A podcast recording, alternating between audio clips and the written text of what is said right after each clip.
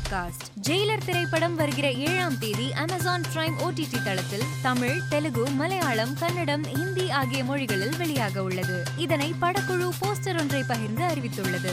Leo படத்தில் நடிக்காதது குறித்து நடிகர் விஷால் விளக்கமளித்துள்ளார். அவர் கூறியதாவது மார்க் ஆண்டனி படப்பிடிப்பு நடந்து கொண்டிருக்கும் போது இயக்குனர் லோகேஷ் கனகராஜ் லியோ படத்தில் நடிப்பதற்காக கால் ஷீட் கேட்டு வந்தார். நான்கு மாதங்கள் கால் ஷீட் கேட்டார். ஆனால் இரண்டு படங்களும் ஒரே நேரத்தில் செய்ய முடியாது என்பதால் லியோ படத்தை நிராகரித்துவிட்டார். விட்டேன் நான் கண்டிப்பாக விஜயை வைத்து படம் இயக்குவேன் என்று பேசினார். நடிகர் ரஜினியை முன்னாள் முதலமைச்சர் ஓ பன்னீர்செல்வம் நேரில் சென்று சந்தித்தார். இது தொடர்பான புகைப்படம் சமூக வலைதளத்தில் வைரலாகியுள்ளது. ரஜினியுடனான ஓபிஎஸ் இன் சந்திப்பு அரசியல் வட்டாரத்திலும் திரையுலகிலும் பரபரப்பாக பேசப்பட்டு வருகிறது. நடிகை தமன்னா தனது திருமணம் குறித்து மனம் திறந்துள்ளார். இது குறித்து அவர் அளித்துள்ள பேட்டியில் திருமணத்தின் மீது எனக்கு நம்பிக்கை இருக்கிறது. ஒரு கட்டத்தில் திருமணம் செய்து கொள்ளதான் போகிறேன். ஆனால் இப்போது அதற்கான மனநிலை இல்லை. என் கெரியர் இப்பொழுது சிறப்பாக சென்று கொண்டிருக்கிறது. அதில் மட்டுமே கவனம் செலுத்தி வருகிறேன். விதவிதமான கதாபாத்திரங்களில் நடிக்க வாய்ப்புகள் வருகின்றன. அதை மகிழ்வுடன் ஏற்றுக்கொள்கிறேன். படப்பிடிப்பு தான் இப்போது என் மகிழ்வான இடம் என்று பேசினார். அமெரிக்காவில் உள்ள திரையரங்கம் ஒன்றில் நடிகர் விஜய் டென்சஸ் வாஷிங்டன் நடிப்பில் வெளியாகியுள்ள தி ஈக்குவலைசர் த்ரீ படத்தை முதல் நாள் முதல் காட்சி பார்த்துள்ளார். அதில் டென்சஸ் வாஷிங்டன் வரும் காட்சி ஒன்றில் நடிகர் விஜய் ஃபேன் பாயாக மாறி எழுந்து நின்று தன் கைகளை விரித்து கொண்டாடுவதை இயக்குனர் வெங்கட் பிரபு புகைப்படம் எடுத்து தனது சமூக வலைதளத்தில் பகிர்ந்துள்ளார்.